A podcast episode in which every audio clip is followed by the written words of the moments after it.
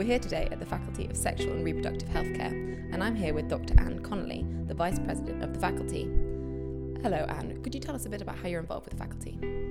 Okay, so I'm a GP from Bradford and I have uh, enhanced skills in women's health and work in a contraceptive clinic. So my involvement in the faculty has developed. I started uh, being a member of the General Training Committee with a remit really to engage more general practitioners and also with a hope to gain uh, engage more nurses, particularly practice nurses in the faculty and work of the faculty. I've since been elected as an off, as a member of the uh, faculty council and then more recently as the vice president of the faculty in charge of membership, which really does allow me to increase members to work towards increasing members' benefits, such as the work about involving more nurses in the fa- in the work of the faculty. So today, the conference is a lot about this new diploma which has been introduced. Um, how do you think that having faculty training and membership opened up to nurses will affect inf- and influence general practice?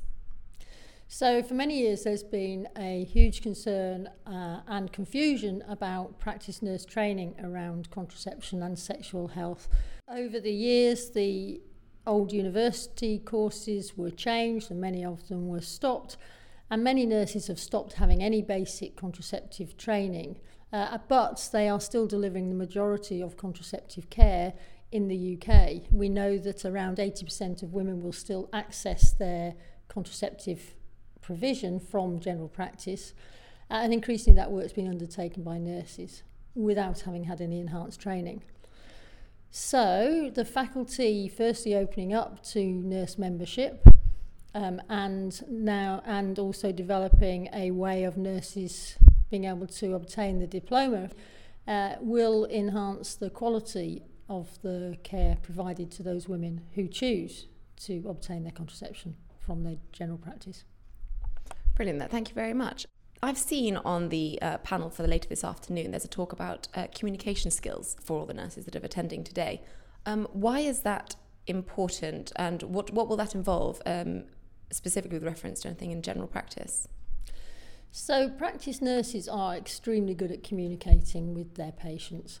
Um, the majority of work, however, they perform in primary care these days is around the management of long term conditions. So, it's dealing with on the whole, older patients who may be there for management of their diabetes or their cardiovascular disease or their long-term problems related to the management of respiratory disease. But the skills uh, required for delivering contraception and sexual health care are very different than those. Um, it's particularly working with young teenagers or young people who may not access healthcare uh, in the usual manner.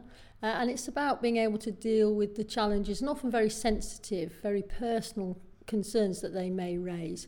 So, communication skills around dealing with that group of patients are very different uh, if we really want the men and women to choose to access their care from primary care and also to improve the provision of that.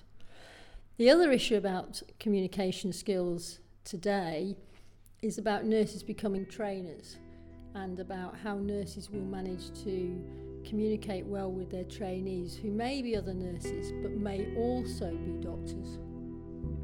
Thank you very much. That was really interesting and have a fantastic rest of your conference.